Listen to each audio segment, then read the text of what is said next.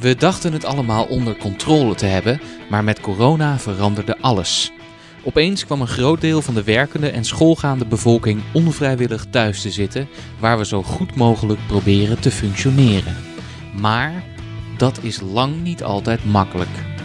Want hoe zorg je dat je mentaal gezond blijft? Hoe zorg je dat je elkaar niet in de haren vliegt? Thuiswerken, hoe doe je dat nou goed? En als ik iets wil bijdragen, wat kan ik dan doen? Vragen die voor mij als psycholoog en als thuiszittend ZZP'er relevant zijn. En voor jou misschien ook wel. Mijn naam is Thijs Langspach en dit is Thuis met Thijs. Gisteren had ik opeens een bijzonder inzicht. Ik was aan het einde van mijn werkdag mijn dakterrasje opgelopen en stond vanaf daar naar de wereld te kijken. Ik realiseerde me dat mijn leven in enkele weken drastisch was veranderd. Voorheen rende ik van opdracht naar opdracht, ontmoette ik tientallen nieuwe mensen per week, schudde ik handen en maakte ik praatjes. Gisteren had ik, zoals wel vaker de afgelopen tijd, de hele dag nog niemand gezien. Alleen digitaal. Ik was alleen in mijn vissenkom van 70 vierkante meter. Ik zou mezelf niet eenzaam noemen, al zijn er wel momenten waarop ik me erg van anderen geïsoleerd voel. Ik heb het voordeel dat ik samen woon, dus ik heb relatief veel contact. En met mijn huidhonger valt het mee. Maar wennen, dat is het wel. We kunnen de maatregelen inmiddels opdreunen. Zoveel mogelijk binnen blijven. Anderhalve meter afstand houden. En geen bijeenkomsten met meer dan drie personen. In tijden van corona beschouwen we de ander als potentiële bron van besmetting. Tegelijkertijd hebben we de ander juist heel hard nodig. Het eenzaamheidsvirus, zoals de koning dat laatst noemde, tiert welig. Onder ouderen die moeten worden afgeschermd van anderen omdat ze een kwetsbare groep zijn, maar ook steeds meer onder jongeren, waarvan er veel alleen wonen en die hun reguliere sociale contacten momenteel moeten missen. Eenzaamheid is het verschil tussen het sociaal contact dat je hebt en het sociaal contact dat je zou willen. Dat zegt de psycholoog Marissa van der Sluis. En Marissa van der Sluis werkt als therapeut bij een praktijk in Amsterdam. En ze geeft ook les bij de opleiding Psychologie van de Universiteit van Amsterdam. En ze heeft haar eigen podcast, de Podcast Psycholoog. Dat is ook echt een aanrader. Maar ik mag haar in deze aflevering een aantal vragen stellen over hetgene waar we tegenwoordig veel meer mee te maken hebben: eenzaamheid. Maar eerst stel ik haar de vraag wat haar als psycholoog en als therapeut opvalt aan de situatie van nu. Ten eerste valt me op dat we in een hele unieke situatie zitten waarin we met z'n allen te maken hebben met hetzelfde probleem. En dat is volgens mij nog eerder nog nooit zo voorgekomen. Natuurlijk hebben we, is er in het verleden er wel, uh, zijn er oorlogen geweest en uh, zijn er andere rampen geweest. Maar ja, dit betreft eigenlijk de hele wereld. Wat er ook bij komt kijken is dat positief gezien, dat we ook een soort saamhorigheid voelen. Want ergens zitten we met, met de hele wereld in hetzelfde schuitje. Dat valt me op. Dat we met z'n allen als het ware dit leed moeten dragen. En dat er iets is gebeurd wat we allemaal nooit hadden zien aankomen. Ja, en dit is dus eigenlijk één hele grote oefening in verdragen, accepteren en proberen door te gaan met, met wat we kunnen. Ja, mooi, mooi wat je zegt. We hebben er daar dus allemaal mee te maken. Het raakt ons allemaal. We zitten mhm. in hetzelfde schuitje. Al is het wel zo, hoorde ik laatst iemand zeggen, sommige van ons zitten op een zeiljacht en sommige van ons zitten in een lek uh, klein bootje. En ik denk, misschien is het interessant om, over die laatste groep, uh, want ik denk dat dat de groep ook is waar jij als, als psycholoog ook mee werkt. Hè? De toch wat kwetsbare groep of de mensen die op de een of andere manier hulp nodig hebben gehad of uh, naar jou komen om hulp te krijgen of gecoacht te willen worden. Hè? Dat, dat is de groep waar mhm. jij mee werkt. Wat, wat merk je op bij jouw cliënten? Nou, allereerst is het misschien wel goed om te vertellen dat ik dus werk in de basis GGZ. Dat betekent dat daar mensen komen uh, met lichte tot matige psychische klachten. Dus ze lopen vaak op één of twee levensgebieden misschien vast. Maar voor de rest hebben ze nog wel regie over, over hun eigen leven over het algemeen. Nou, ik spreek die cliënten nu voornamelijk via beeldbellen. En als dat niet kan, dan via bellen. En dat gaat grappig genoeg nog best wel heel goed. Dus die gesprekken zijn alsnog helpend. We, kunnen echt wel contact met elkaar maken. Af en toe is het zelfs ronduit grappig. Dan blijft mijn gezicht eh, 15 minuten in een hele onverduidelijke positie hangen. En probeer ik ondertussen iets serieus uit te leggen of met ze te bespreken. Maar ja, het schept ergens ook juist wel weer een band. Ja, kijk, ik maak me wel zorgen over deze groep mensen, omdat net als wat je net, als wat je net al noemde als metafoor, wat ik ook een hele mooie metafoor vind, een zinkend bootje, er zit wel al een lek. De mensen die hulp hebben gevraagd, die hebben dat ook nodig. En die hebben juist ook hulp nodig van mensen in hun, in hun omgeving, dus juist sociale steun. En precies dat wat ze nodig hebben nu, dat valt weg. Ik zie wel dat dat voor veel mensen heel erg zwaar is. Een dagbesteding valt weg.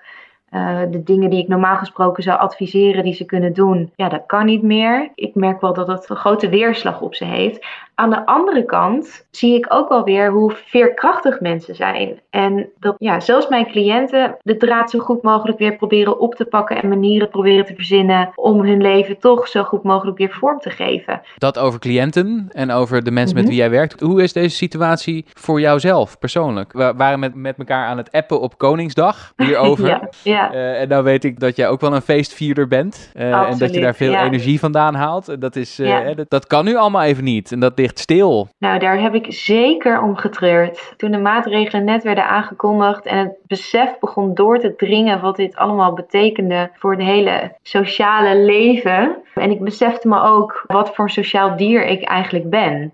Daar kwam ik achter in de eerste anderhalve week. De, mijn Thai-box klas waar ik niet meer naartoe kan. En daarna ging ik altijd nog koffie drinken met een aantal mensen uit die groep. Dat kan niet meer. Ja, alle studenten die ik uh, zie op de universiteit, uh, hoeveel ik afspreek om te lunchen, om uh, ergens wat te drinken, maar ook de clubs waar, waar ik naartoe ga in het weekend, allemaal niet meer. Dat was even een heel groot contrast. Ja, dus wat jij net zei, hè, dit is een soort collectieve oefening in omgaan met het feit dat al je plannen anders gaan en ook wel met te teleurgesteld raken daarin. Dat geldt voor jou dus ook, begrijp ik. Absoluut. Ik was ook echt even te neergeslagen ik was echt even passief in het begin. Ik dacht, ja, wat is het nou? En het was zo'n groot verschil. En ik besefte me ook dat ik alleen woon. Wat ik normaal gesproken altijd heel prettig vind. En wat ik ineens helemaal niet meer zo leuk vond. Maar op een gegeven moment heb ik mezelf wel een liefdevolle schop onder mijn kont gegeven. En heb ik mezelf afgevraagd: wat heb je nodig? En hoe kan ik dat bereiken binnen de mogelijkheden? En laten we eerlijk zijn, als ik mezelf vergelijk met anderen die het veel moeilijker hebben dan ik, en ook in andere landen waar mensen het veel moeilijker hebben, dan is er nog zoveel mogelijk. En nu ben ik op het punt dat ik denk: ik ben hartstikke rijk met wat ik heb. Ik kan nog zoveel doen, alleen op een andere manier. Nou, die liefdevolle schop onder de kont, laten we het daar nog uh, straks eens over hebben. Want ik denk dat dat dan ook voor de luisteraar van deze podcast een, een belangrijke is, denk ik. Ja, vooral, het, vooral het liefdevolle gedeelte kan ik me zo voorstellen. Precies, een eh, hele belangrijke toevoeging. Ja, ja er zijn heel veel mensen die ik ken die, die zichzelf een behoorlijke schop onder de kont af en toe, maar ook niet op zo'n niet liefdevolle manier eh, geven. En dat is toch echt, toch echt anders. Misschien nog even terug naar wat je net zei. Van, ik was in de eerste instantie ook best een beetje te neergeslagen. Ik denk ja, dat ja, want hoe was het voor jou? Hetzelfde. Niet, niet per se te neergeslagen, wel, wel een beetje paniek. Nou ja, de, eerste wat er zo ongeveer gebeurde is dat mijn hele agenda werd ontruimd met alle opdrachten die ja, ik had. Dus tuurlijk, ja. Hoe ga ik dit overleven? Dat was het eerste gevoel. Ja, zo zie je maar weer met van die psychologen. Voordat je het weet ben je over je eigen gevoelens aan het praten en je eigen ervaringen. Terwijl je eigenlijk naar een punt toe wil, namelijk praten over eenzaamheid. Goed, daar ontkom je toch niet helemaal aan, vrees ik. Enige teleurstelling en, en, misschien ook wel enige vorm van rouw in deze situatie lijkt mij heel passend. Lijkt mij heel gezond. Maar hoe weet je nou of je gewoon een beetje passend te, te, neergeslagen bent of dat je je zorgen moet gaan maken om je eigen mentale gezondheid? Ja, precies wat je zegt. Kijk, het is niet erg om je af en toe eventjes down of teleurgesteld te voelen. Dat is ook passend bij de situatie. Er, er wordt ook ineens een heleboel bij je weggehaald. Het is inderdaad passend dat we daar een gevoel van rouw bij ervaren en dat we daar verdrietig om zijn. In, in in de DSM, dus hè, soort het handboek van de psychologen, ja, daarin staat dat, dat je echt in een depressie aan het wegzakken bent als je twee weken lang, elke dag, het grootste gedeelte van de dag, je depressief of down voelt. Of nergens meer zin in hebt. Dus nou, je zou kunnen zeggen. Bijna elke dag je zo voelt. Ja, precies grootste gedeelte van de dag depressief down. Kijk dan, of je hebt nergens meer zin in. Kijk, dan is het wel tijd om aan de bel te trekken. Want dan is het geen, geen rouw meer, maar dan ben je er echt in aan het wegzakken. Eh, vooral ook als je de dingen niet meer doet die je normaal gesproken wel doet. Ja, dat is natuurlijk sowieso al een kenmerk in normale tijden, al een kenmerk van een depressieve episode hebben. Nu is dat bijna default, omdat mensen gewoon dingen niet kunnen, kunnen doen. He, dat, dat dingen niet meer doen, dat is gewoon, dat is geen keuze meer, dat is gewoon door de omstandigheden gedwongen. Ja, precies. En dat zeg je wel goed. Kijk, als je nog steeds het idee hebt van ik wil die dingen allemaal nog steeds wel doen, maar ik kan het niet doen, uh, dan lijkt me dat een goed teken. Ah, als je op een gegeven moment ook die dingen niet meer wil doen, dat je denkt, nou weet je wat, ik gooi het hele boeltje er maar gewoon bij neer. Laat maar. Dat zo heb ik me wel anderhalve week gevoeld dat ik dacht, nou het kan niet. Nou laat dan maar gewoon helemaal zitten. En dan Ja. blijf ik hier in mijn huis zitten. Ja, Ja, maar dat dus- moet niet te lang duren. Nee, precies. Dus als je het wel nog wil, maar het kan gewoon niet, dan, dan is dat minder reden tot zorg misschien dan als je eigenlijk denkt, laat allemaal maar. Ja, precies. En wanneer dat dan ook lang aanhoudt. Oké, dus dat zijn de dingen waar je toch wel een beetje op moet letten. Eh, dus als je je daarover zorgen maakt, dan is het misschien wel tijd om te denken, misschien moet ik, moet ik eens wat hulp gaan inschakelen. Of... Ja, en ook wanneer je misschien merkt dat je je meer aan het terugtrekken bent. Of dat er iets verandert in je eetlust. eh, je negatiever gaat denken. Ehm, nou ja, over de toekomst zou ik bijna zeggen, ja, zo raar is dat niet. Want ja, ik maak me nu ook zorgen over de toekomst. Ik heb daar ook wel soms negatieve gedachten over. Maar kijk, je moet nog wel lichtpuntjes kunnen zien. Als je helemaal nergens meer van geniet of geen lichtpuntjes meer ziet, ja, nee, dan gaat het wel echt de verkeerde kant met je op. En dan kan het zijn dat je in een depressie aan het raken bent. Dus dat zijn de, meer de, de gedeprimeerde gevoelens. Hè? Dus de, maar hoeveel angst of hoeveel paniek is gepast in deze situatie? Ik denk wel dat het, dat het best wel passend is dat je je wat zorgen maakt af en toe. En het is ook niet erg als je af en toe wakker ligt van deze situatie. Dat heb ik zelf ook. Ik weet niet, ja, jij lag natuurlijk wakker ook wat betreft je werk. Lig Ja. jij ook wel eens wakker van gewoon de hele, de, gewoon de bredere situatie over de samenleving waarin we nu leven? Nou, wakker liggen misschien niet per se, omdat ik redelijk goed slaap. Maar piekeren hierover, ja, ja zeker. En zeker ook ja. piekeren over... Dit, dit is nu de directe situatie. En dit is de directe maatregelen rond corona. Maar wat komt er hierna nog? Wat voor... Gaan we niet een heel diep dal in hierna? Wat betreft eh, onze levensstandaard en waar we aan, aan gewend zijn geraakt de afgelopen tijd. Dus ja, Ja. dat is zeker wel iets waar ik me zorgen over maak. Maar jij, Ja, dus jij zou denk- dus zeggen, dat is dus niet per se... Is, ook dat is niet iets om je zorgen over te maken, tenzij dat echt excessief is, zeg maar. Ja, en excessief betekent dan dat, dat je er echt zelf last van hebt. Als je er zelf niet zoveel last van hebt en je kan het gewoon accepteren dat het erbij hoort, dan hoeft het geen probleem te zijn. Als je er zelf heel veel last van hebt en je ervaart het echt als oncontroleerbaar, je kan andere dingen niet meer goed doen, je kan misschien niet meer goed functioneren, je kan er niet meer goed door studeren of je kan niet meer goed werken, ja, dan is het misschien een probleem aan het worden. Ja, voor we doorgaan naar het volgende onderwerp, dit is nog wel even een belangrijke, dus even een kleine samenvatting. We hadden het dus over mentale gezondheid. En daarvan zegt Marissa, het is dus heel passend bij de situatie dat je je af en toe een beetje down voelt nu. Of dat je je wat zorgen maakt over je toekomst of over je dagelijks leven. Maar het moet niet te ver gaan. Het is misschien wel zo dat als jij meer dan twee weken lang, bijna de hele dag en elke dag je erg down voelt en verder niks meer wil of kan, dan is het reden tot zorg. Of als je eh, eetlust beïnvloed wordt of je slaapt heel slecht, dan zouden dat dingen kunnen zijn om je wat zorgen over te maken. En in meer de piekerkant, een beetje piekeren is niet erg, maar als jij je de hele dag door ontzettend zorgen maakt om van alles en je komt niet meer toe aan andere dingen en het eh, neemt je wereld over en je maakt je er zelf heel veel zorgen over, wat natuurlijk ironisch is, want dat past er een beetje bij, dan zou het wel wat reden tot zorg kunnen zijn. En misschien is het dan wel een goed idee om wat hulp in te schakelen. Volgende onderwerp waar, waar ik graag met je over wil praten, wat ook een beetje de- het onderwerp is van deze podcast-uitzending, is eenzaamheid. En de- Mhm. we hebben, we hebben de, de koning gehoord, die zei er is een, eh, we, we hebben niet alleen last van een coronavirus, maar ook van een eenzaamheidsvirus. En we, hebben, we kennen tegenwoordig eh, termen als huidhonger. Kun je iets Mhm. zeggen over wat, wat is precies huidhonger? Huidhonger verwijst eigenlijk naar de menselijke behoefte aan huid-op-huid contact. Die behoefte hebben we eigenlijk al sinds heel jong. Dus als baby hebben we al behoefte aan aanraking en is het zelfs een eerste levensbehoefte, zoals eten, slapen. Eh, Want een baby kan eigenlijk niet zonder warmte en bescherming en het huidcontact met een verzorger. En we zien ook dat huid-op-huid contact dat dat noodzakelijk is om de stressniveaus van baby's omlaag te brengen. wanneer een baby huilt, nou ja, is een baby eigenlijk onder stress en komen er stresshormonen vrij. nou, jij weet ook wel wat van stresshormonen. Uh, zijn cortisol en adrenaline. En op het moment dat een baby wordt opgepakt, iets wat je ook vaak intuïtief doet als een baby huilt, dan, vindt, ja, dan raak je als het ware die baby aan. Dan komt er een stofje vrij wat die baby kalmeert. En dat stofje, dat heet oxytocine. Nou ja, er wordt wel vaker over geschreven. Het wordt ook wel het knuffelhormoon genoemd. Knuffelhormoon, ja, ik kan net zeggen, ja. Dat klopt niet helemaal, omdat het hormoon zet ons vooral aan tot hechting met diegene die we aanraken. En we worden juist wat vijandiger naar degene die daar buiten vallen. Uh, dus zo knuffelig is dat niet. Maar goed, met degene met wie je knuffelt, ja, daar komt oxytocine bij vrij. En die oxytocine zorgt ervoor dat die stressniveaus dalen. Het is eigenlijk een heel belangrijk kalmeringsmiddel en een heel belangrijk troostmiddel dat aanraken. Nou is dat bij volwassenen helemaal niet anders. Dus mensen die onder stress staan, mensen die angstig zijn, mensen die zich somber voelen, uh, die kalmeren ook bij een handoplegging of het krijgen van een kus of van een knuffel.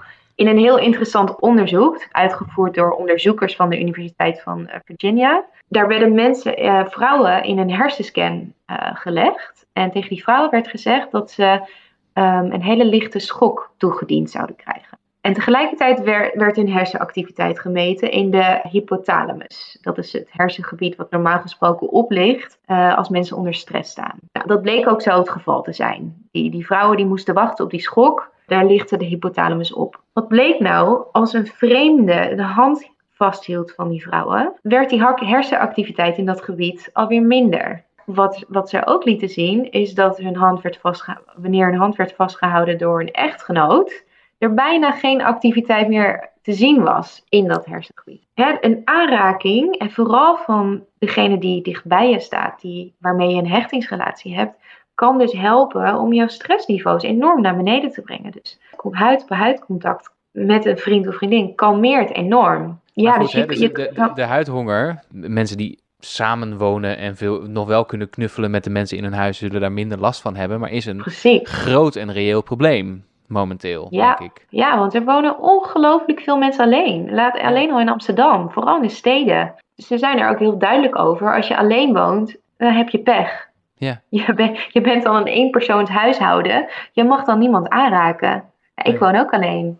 Ik mag niemand aanraken. Ik mag niemand bij me laten. Dus daar moet je dan maar mee dealen. Nou ja, ik heb nog het geluk dat ik het zelf wel kan, kan dragen. Maar mensen die in psychische nood zitten, die hebben dat juist nodig die moeten gekalmeerd worden. Uh, en, en, en, dat kan even, heel, even heel eerlijk, eh, hou jij je dan heel strikt aan de regels of ben je wel eens een beetje burgerlijk ongehoorzaam? Ik heb met één iemand de regel verbroken. De, die heb ik dichterbij gelaten dan anderhalve meter. Maar daar had ik wel een goede reden voor. Oké. En jij? Ik ben er niet over kwijt. Punt. Uh, ja, ik, ik, woon, ik woon samen. Dus ik, met mijn huidhonger valt het enigszins mee, want ik kan, ik kan knuffelen. Ja. Dus jij moet gewoon de hele tijd al jouw huidhonger opvangen. Nu. Ja, dat is wel, uh, dat klopt. Ja, ik mis wel het knuffelen met andere mensen en knuffelen als in, uh, ik, ik knuffel graag bij, in een begroeting met iemand. Ja, uh, ja. Of met goede vrienden of met, met vriendinnen. Of, maar dat is niet te vergelijken met iemand die gewoon echt inderdaad volgens de regels, strikt volgens regels, geen contact mag hebben. Je zegt denk ik heel terecht, er wonen ontzettend veel mensen alleen. Natuurlijk zijn er ook bijvoorbeeld heel veel ouderen die nu in die situatie zitten en die ook nog eens kwetsbaar zijn. Ja, uh, zeker. Maar er zijn ook ontzettend veel, ik denk dat, dat eenzaamheid en huidhonger onder jonge mensen ook een ontzettend onderschat probleem is. Ja. Alleen zijn is ook iets dat je moet leren, kan ik me voorstellen. Ja, dus dat je, dat je je alleen kan zijn en dat je je dan toch nog onderdeel kan voelen van een groter geheel, van een grotere groep. Andersom gezien kan het natuurlijk ook hè, dat je best wel deel uitmaakt van een groep, maar dat je je alsnog eenzaam kan voelen. Alleen zijn betekent natuurlijk niet per se dat je eenzaam bent.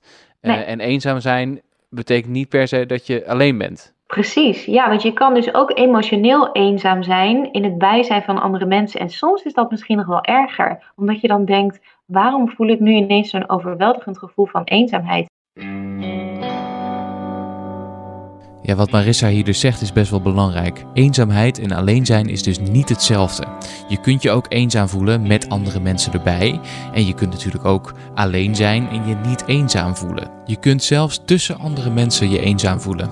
En eenzaamheid heeft dus met andere dingen te maken dan alleen met alleen zijn. Uh, maar daar komen we zo op. Eerst heeft Marissa nog een vraag voor mij.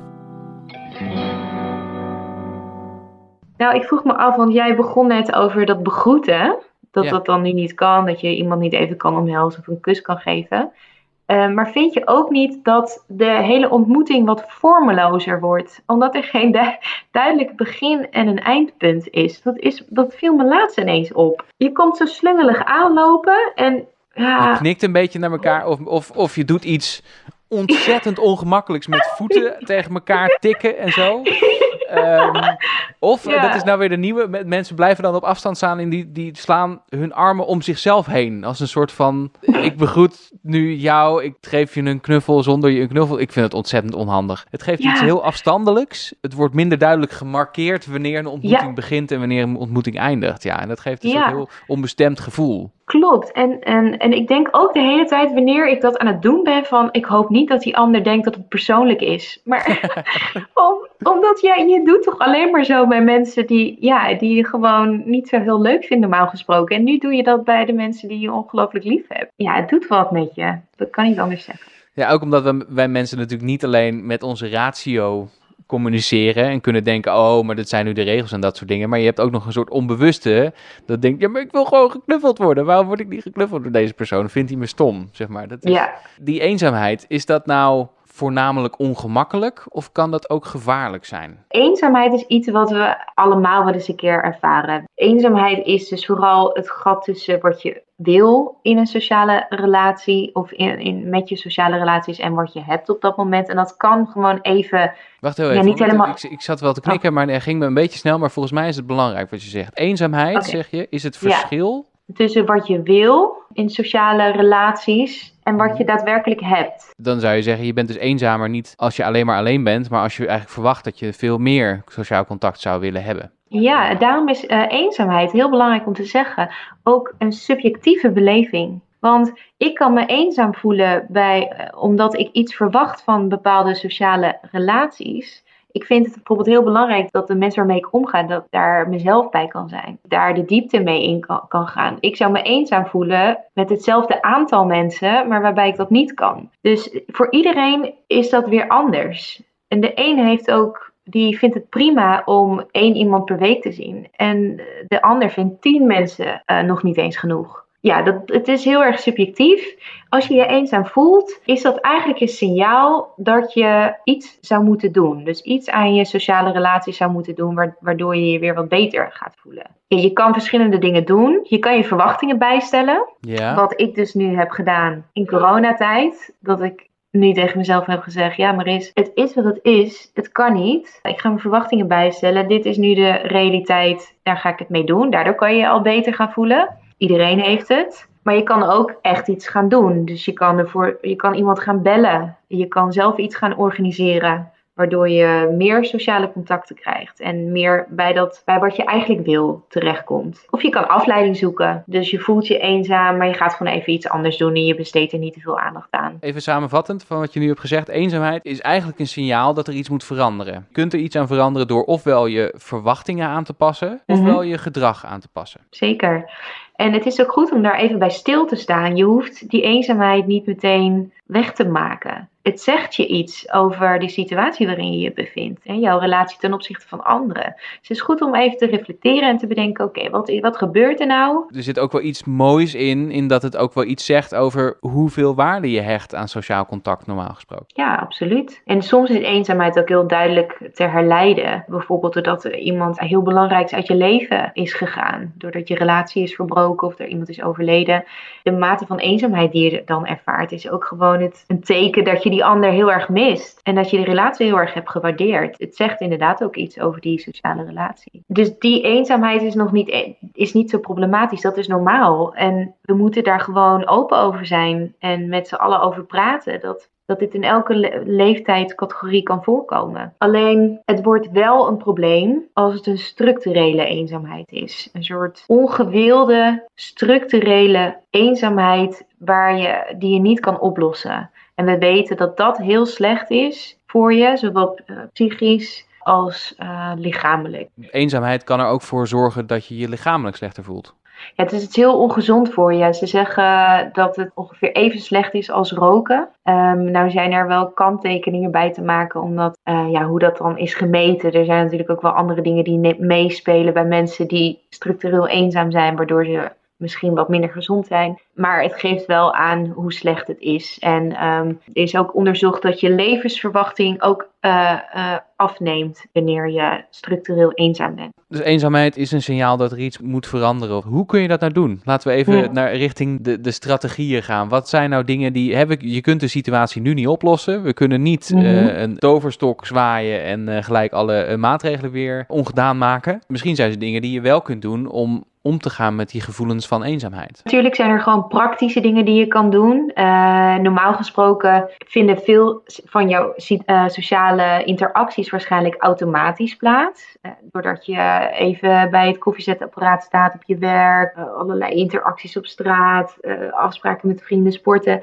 Dat valt allemaal weg. Dus belangrijk is dat je daar zelf achteraan gaat. Dat je niet wacht totdat het gaat gebeuren, want dat gaat niet gebeuren. Je moet actief met mensen contact gaan opnemen. En dat is best even wennen. Dat is, dat, je moet een hele nieuwe routine opbouwen. Ik heb er daar zelf ook even over gedaan om, me, om mezelf daartoe te zetten. Dat ik dacht, ja, ik moet dus nu serieus andere manieren gaan verzinnen om mijn sociale leven te gaan inrichten. En hoe doe jij dat? Videobellen natuurlijk, veel meer. Uh, ook in groepjes, veel meer bellen. Terwijl ik ook op straat aan het wandelen ben. Ik ga veel meer naar buiten. Ik doe veel dingen lopend, zodat ik ook het gevoel heb dat ik onder de mensen ben. Dus dat ik wel wat gezichten zie op straat. Het idee heb dat ik onderdeel ben van de samenleving. Want nou ja, dat zou je niet denken als ik in mijn eentje thuis zit. En je zegt, je zegt ja. dus veel meer bellen en videobellen. Is het dan bel je die mensen op en zeg je: Ik had gewoon even zin om je stem te horen? Of hoe pak je dat aan? Ja, dat kan je doen, maar vaak spreken we ook wel een tijd af. En ik heb nu dat ik met één iemand uit uh,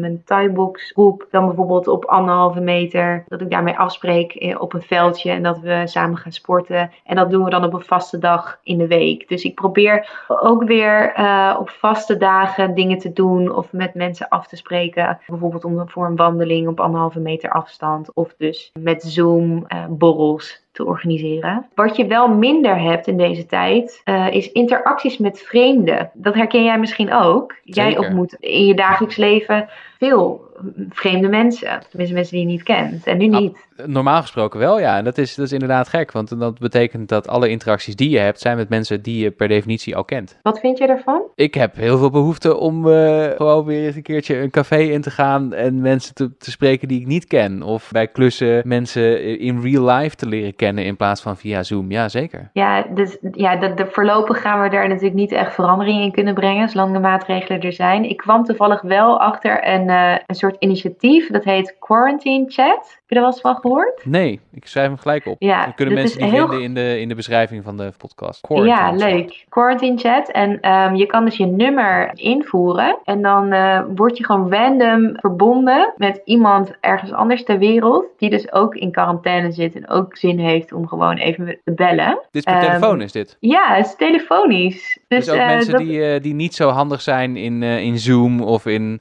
al die programma's, die kunnen dat gewoon doen. Ja, en dan word je gewoon op een random moment gebeld door iemand anders. Hoe lachen is dat? Tof. En het is dus een vreemde, dus je kan meteen weer even je skills een beetje oefenen, omdat je alleen nog maar met je eigen vrienden kennis uh, nog praat. Ja, en je kan natuurlijk ook van alles en nog wat hebben, want dat maakt eigenlijk niet uit. Je kent die ander toch niet, dus het is ook heel bevrijdend. Wat goed, ja. ga, ik eens doen. Dat lijkt me interessant. Oké, okay, dus dat kun je doen wat betreft de sociale contacten. Hè? Dus dat echt structureren ja. en het initiatief nemen om dat te doen. En het liefst ook nog op meer structurele basis. Hè? Dat je zegt, laten we ja. lekker dit één keer in de week doen of zo. Of één keer in de week een wandelafspraak doen. Je zou nee. kunnen kiezen om een aantal mensen te kiezen met wie je wel op een iets intiemere manier um, contact hebt. Ja, dat, Corona Crew. Corona Crew, oh nice. Die, die, heb, die had ik nog niet gehoord. Een goeie, je Corona Crew. Marissa oppert hier dus de mogelijkheid om een corona crew te vormen. Een klein groepje mensen met mensen die in hetzelfde schuitje zitten, die je zelf kiest, met wie je wel wat intiemer contact hebt en wie je, met wie je zelfs wel fysiek contact zou kunnen hebben of zou kunnen knuffelen. Want een gezin hoeft niet altijd uit bloedverwanten te bestaan, maar kan ook uit zelfgekozen mensen zijn. Terwijl je uiteraard de andere mensen netjes volgens de regels op afstand houdt. Misschien nog een aardige toevoeging. Ik zat te luisteren naar de livestream van Esther Perel bij de School of Life hier in Amsterdam. Zij werd geïnterviewd en ze gaf een soort stappenplan van de dingen die je kunt doen om te zorgen dat je wat meer sociaal contact krijgt als je daar veel behoefte aan hebt.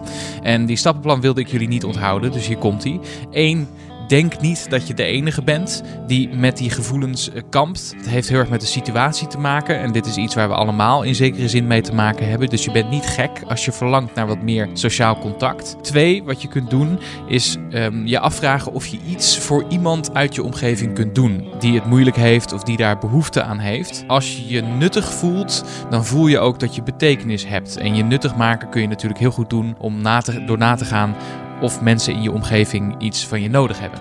een boodschap of even een praatje of een wandeling of iets dergelijks. Dat uh, zorgt voor gevoelens van nuttig zijn. En, zegt zij nummer drie, zoek één of twee personen met wie je regelmatig, zoals Marissa al zei, dingen kunt ondernemen. En het liefst op vaste momenten in je week. En durf ook het initiatief te nemen om dat soort afspraken op te zetten. En nummer vier, zoek groepen online met dezelfde interesses als jij. Kan van alles zijn, modelsporbanen of uh, haken of dezelfde politieke stroming. Maar dat is een hele goede manier om ook die groepsinteractie wat meer op te zoeken uh, met mensen die min of meer gelijkgestemden zijn en mensen die je nog niet kent. Zodat je ook die neiging van jezelf uh, kunt bevredigen. Nou goed, dit was het stappenplan van Esther Perel. Nu weer over naar Marissa. Misschien nog even het volgende. Je hoort vaak zeggen: we moeten tijdens deze crisis maar een beetje wat liever zijn voor onszelf. En ik denk dan altijd: ja, dat vind ik ook. Dat is een heel goed ja. idee. Maar ik weet nooit zo goed ja. hoe dan. Kun je daar misschien iets over zeggen? Hoe kan je een beetje verdraagzaam zijn ten opzichte van jezelf? Hoe kan je een beetje lief zijn voor jezelf? Ik denk dat er drie dingen belangrijk zijn daarbij. Ten eerste, als je het nodig hebt, durf gewoon om steun of om hulp te vragen in deze tijd. Het is oké. Okay. Misschien ben je gewend door je opvoeding, hè, je eigen te doppen. En probeer je het altijd helemaal zelf op te lossen? Of ben je echt van het voor wat hoort wat principe? Dat als jij dan iets vraagt, dat je ook iets moet kunnen terugdoen. Laat dat gewoon los. Ga gewoon eens oefenen met hulp vragen wanneer je dat nodig hebt. Want bedenk je ook eens dat andere mensen het ook fijn vinden om iets voor jou te doen. Net zoals dat jij het ook fijn vindt om iets voor een ander te doen. Dus mocht je je alleen of eenzaam voelen, zeg, wees er eerlijk over. Zeg het tegen je vrienden of zeg het tegen je familie. Of laat het eventueel in bredere groepen weten. Een heel mooi voorbeeld vind ik casus van een uh, cliënt van mij. Een single jongen, twintiger. En uh, nou ja, zijn leven speelt zich normaal gesproken af op plekken die nu allemaal dicht zijn. Dus ook zijn werk was uh, weggevallen, sportschool, de kroeg, de club. Ja, en hij voelde zich gewoon eenzaam. Nou, nou wat wikken en wegen heeft hij op de buurt-app een appje gestuurd van jongens, ik ben eenzaam. Ik ben eigenlijk best wel een beetje eenzaam. Kan me misschien helpen. En die kreeg super veel positieve reacties daarop. En er werd meteen van alles georganiseerd. Een online karaoke, weet ik veel, uh, een online diner. Er komt gewoon heel veel positiviteit ja, ten tweede, kijk, als je, als je je eenzaam of alleen voelt, is het best wel lastig om je op positieve dingen te richten. Je merkt misschien dat je wat somber wordt en je hebt eerder het gevoel dat, dat het glas half leeg is dan half vol. En dan ga je ook misschien wel weer slechter over jezelf denken. Dus je vindt jezelf misschien een nietsnut of uh, je vindt dat je niet zo moet aanstellen. Dus je gaat jezelf ook weer te streng toespreken.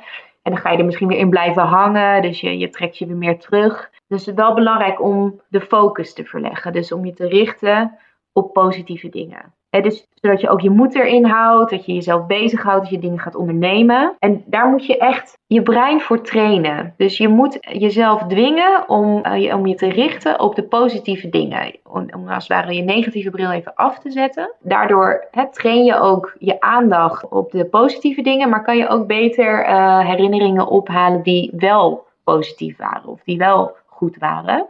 En een oefening die je daarbij kan helpen, is een dankbaarheidsoefening. Je zou bijvoorbeeld iedere avond drie dingen kunnen opschrijven waar je dankbaar voor bent. Je zal misschien in het begin zien dat het moeilijk is. Omdat het helemaal niet zo'n leuke tijd is. Nee, het is helemaal geen leuke tijd. Daarom is het een goede oefening. Want als het moeilijk is, weet je dat het een goede oefening is. Maar we kunnen altijd wel iets vinden. Dus het kan ook iets heel kleins zijn. Bijvoorbeeld, ik heb een lekker toetje gegeten. Maar het kan ook iets groters zijn. Bijvoorbeeld, ik ben heel dankbaar voor mijn relatie. Heb jij nog iets waar je vandaag dankbaar voor bent? Ik ben heel dankbaar dat ik hierover mag spreken. Ik denk dat dit een heel, heel fijn uh, gesprek is, ook om naar te luisteren. En uh, ik leer er in ieder geval weer heel veel nieuws van ook. Dus daar ben ik erg dankbaar voor, ja. Daar word ik ook weer um, vrolijk van om dit te horen. Dat fijn. Dus het werkt ook twee kanten op. Ja, ja dus dat, dat, hè, dat helpt ook weer om in ieder geval uh, je aandacht te richten op de positieve dingen. Ook de positieve Ja. dingen die je hebt gedaan. Ja, dus wat, je zei dus één, durf hulp te vragen als het nodig is. Twee, richt je op de positieve dingen, al is dat best Ja. moeilijk en is dat niet een one- one-stop fix. Hè? Het is niet zo, oh, oké, Nee. nou, je hebt het opgelost Marissa voor mij, maar het is wel, hè, het is een, het Nee. is een oefening, maar het is wel, je, ja. je kunt dat doen met training. En drie, je zei ik heb drie dingen. Ik zou ook zeggen, behandel jezelf eens als een goede vriend of vriendin. Wat zijn we toch vaak ongelooflijk streng naar onszelf. En we spreken onszelf toe op manieren vol zelfverwijt vaak, die we bij een ander nooit zouden doen. Dat zie ik ook bij mijn cliënten wel maar ook bij vrienden of vriendinnen. Ik merk het soms ook op bij mezelf, dat ik eh, heel erg hard ben en eh, heel hoge eisen aan mezelf zelf stel die ik nooit aan anderen zou stellen. Dus we mogen wel wat milder zijn. We mogen de lat wel wat lager leggen voor onszelf. We mogen onszelf wel wat liever toespreken. En dat is niet makkelijk. Want ook dit is iets wat helemaal in ons verweven zit. Dat we onszelf zo streng toespreken. En dat gaat niet van de een op de andere dag veranderen. Maar ik heb daar wel drie oefeningen ook voor. De eerste is de spiegeloefening. Het is belangrijk dat je van tevoren eerst vier zinnen opschrijft. ehm, die je tegen een vriend of vriendin zou zeggen die zich eenzaam voelt of alleen. Iets troostends, bijvoorbeeld. Binnenkort komt het allemaal wel weer goed, zou een voorbeeld kunnen zijn. Vervolgens ga je naar de spiegel toe en spreek je die zinnen naar jezelf uit. En dan is het belangrijk dat je jezelf ook goed aankijkt. Want door jezelf goed aan te kijken, kan je ook echt afstemmen met je eigen emoties. En voel je ook meer empathie en zelfcompassie. Eh, want al deze oefeningen gaan eigenlijk om zelfcompassie. Dus wat milder naar jezelf kunnen zijn. Dus dat zou je regelmatig kunnen doen om ook te leren jezelf troostend en lief toe te spreken en dat ook te kunnen ontvangen. Dus dat is eh, de eerste oefening. De tweede oefening is dat wanneer je je alleen of eenzaam voelt, je jezelf de vraag stelt: wat heb ik nodig om me beter te voelen? Alleen al het, eh, het, het stellen van die vraag aan jezelf kan helpen om je ook daadwerkelijk beter te voelen. Vaak is het al genoeg om je getroost te voelen. En soms heb je inderdaad iets nodig. Dan wil je, moet je even een warme kop thee zetten of even een douche nemen of je moet iemand opbellen. Eh, maar door je bij jezelf telkens te checken wat heb ik nodig, voorzie je eigenlijk al wel een beetje in je eigen behoeften en zorg je wat beter voor jezelf. Dus dat is de tweede tip. Mooi. Uh, en dit vind ik de allerleukste. Probeer ook eens dingen te doen waar jouw toekomstige zelf, als je dan toch alleen woont, uh, waarmee je je toekomstige zelf een plezier doet. Dus voorbeeld is dat je kookt, je hele aanrecht ligt vol met uh, rotzooi. Dan kan je denken, ja, dat ruim ik morgen wel op. Maar je kan het ook wel doen. Dus jezelf even een liefdevolle schop onder je kont geven om het wel te gaan doen. Omdat je weet, als ik morgenochtend wakker word, dan is het huis lekker schoon en dan sta ik fijn op. Ik heb zelf ook een voorbeeld daarvan. In mijn wekker, ik heb namelijk echt een hekel aan 's ochtends wakker worden. Misschien iedereen, maar ik heb het erger dan anderen. Op mijn wekker heb ik geschreven Good morning sunshine. Met alle positieve emojis die er te vinden zijn. En het helpt. Want elke ochtend word ik wakker met, met die opmerking. En ik, het maakt me echt vrolijk. Ik weet niet of jij zoiets doet. Ik ben uh, begonnen met, um, met tuinieren. Oh. Ik, heb, ik heb ook nooit een tuin gehad en nu wel. Dus hè, ik ben, ben oh, bezig heerlijk. met plantjes water geven en zo. En dingen laten groeien. Dat is ook wel iets liefs voor mijn toekomstige zelf doen. Het werkt heel vertragend. Of niet? Om uh, Zeker, bezig te zijn met, met planten. Oké, okay, ik snap nu beter wat je zegt met jezelf een liefdevolle schop onder je kont geven. Dat gaat dus eigenlijk over iets liefs doen voor jezelf, maar dan niet nu per se, maar in de toekomst. Ja, iets, nu iets doen waar je eigenlijk geen zin in hebt, maar waardoor je op lange termijn je wel beter gaat voelen. Ik heb veel geleerd over in hetzelfde schuitje zitten en de, het taboe op eenzaamheid. Dat geen taboe zou moeten zijn nu. En over Nee. huidhonger en over jezelf af en toe een liefdevolle schop onder de kont geven. Yes. En over quarantine chat en wat je wel kunt doen. Ja, laat me weten hoe het was. Ja, ga ik doen. Dankjewel Marissa voor je heldere uitleg en voor je tijd en voor dit belangrijk onderwerp en uh, de manier waarop je dat uh, heel duidelijk uitlegt. Thanks, was leuk. Dank je. Ja, al dus Marissa van der Sluis, psycholoog te Amsterdam en docent aan de Universiteit van Amsterdam aan de opleiding Klinische Psychologie. En de podcast Psycholoog. Dus als je meer wil weten over psychologie en over interessante sprekers en interessante onderwerpen, ga dat dan ook nog even luisteren. En gingen die drie oefeningen van Marissa over lief zijn voor jezelf je nou een beetje te snel? Dan komen die hier nog een keer. Nummer 1. Schrijf een aantal dingen op die je tegen een vriend of vriendin zou zeggen die eenzaam zou zijn. En als je die hebt opgeschreven, ga dan voor de spiegel staan en ga die tegen jezelf zeggen. Het is dus ook een oefening in dit soort boodschappen van jezelf ontvangen. Nummer 2. Stel jezelf regelmatig de vraag: wat heb ik nu nodig om mij beter te voelen? En soms zal dat zijn dat je alleen die vraag hoeft te stellen. Of soms zal je voor jezelf misschien een kop thee moeten inschenken. Of onder de douche gaan staan. Of iemand opbellen. Maar die vraag regelmatig stellen helpt je inzicht geven in wat je nodig hebt. En jezelf dat ook te geven. Ja, en nummer drie is dus wat Marissa die liefdevolle schop onder je kont noemt. Doe iets liefs voor jezelf waar je in de toekomst profijt van hebt.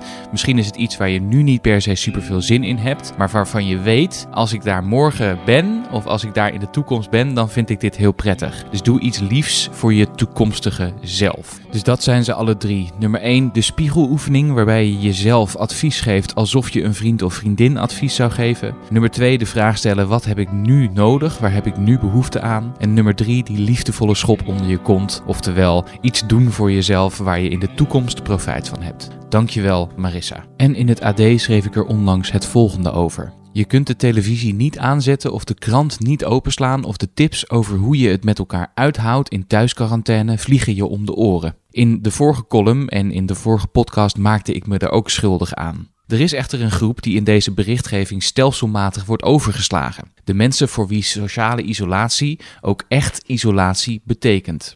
Ruim een kwart van de Nederlanders tussen de 25 en de 45 jaar is single. Mensen die geen partner hebben aan wie ze zich even lekker kunnen ergeren of kinderen om thuisonderwijs te geven. Alleen betekent uiteraard niet per definitie eenzaam. Maar toch brengt de huidige crisis ook voor hen flinke uitdagingen met zich mee. Wanneer zij door de strikte naleving van de regels en de noodzaak om thuis te werken verstoken zijn van nabijheid van anderen, kan dat voor problemen zorgen. Familie zien wordt afgeraden. De evenementen waar je naar had uitgekeken worden genadeloos geannuleerd. Cafés en restaurants zijn gesloten.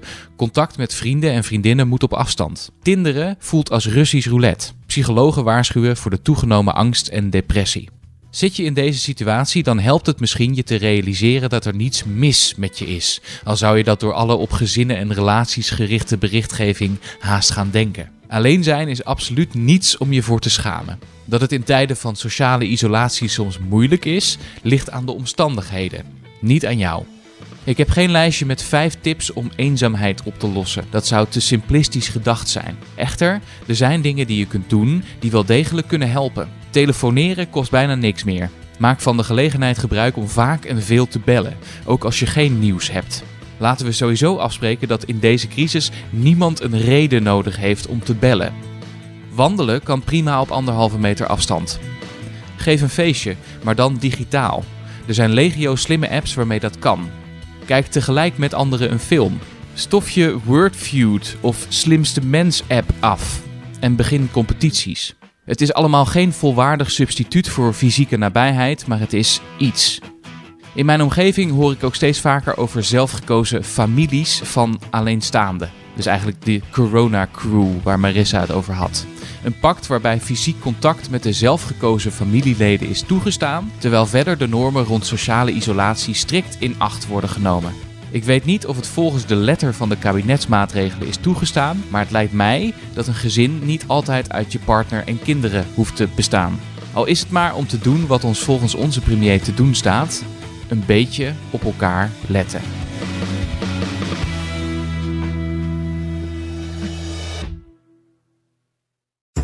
We worden dagelijks overladen met overbodige informatie. En het is moeilijk de zin van de onzin te scheiden. Daarom vertrouw ik op echte journalisten in plaats van meningen.